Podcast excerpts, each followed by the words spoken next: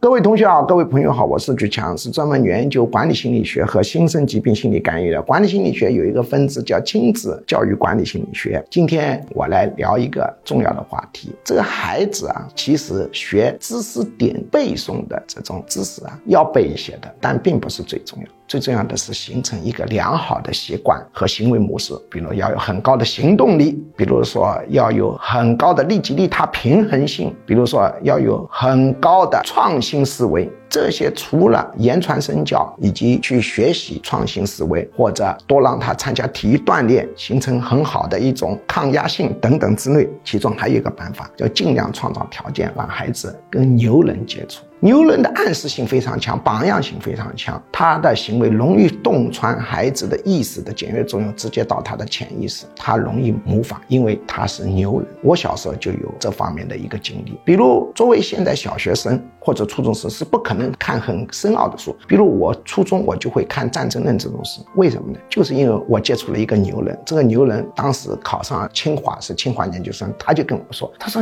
你呀，推荐一本书给你看，你就看看《战争论》。我说看战争有什么用？他说战争论好像是没用处，但这本书特别复杂，很有哲理啊！你看了以后，你训练你的思维很有用。所以我在初二的时候，我就看战争论，克劳塞维茨的战争论。这本书很难看的，是非常宏大的问题，从国际视野谈问题。事实上，我回想啊，这本书对我的人生产生了重大的影响啊！我现在之所以能够有这样的资产、这样的一个学术地位、这样的一个影响力，跟这本书起了很大的作用。这是一本很冷门的书，但是如果要是我不接触这个牛人，我哪会受到这个影响呢？尽量让小孩接触牛人很重要。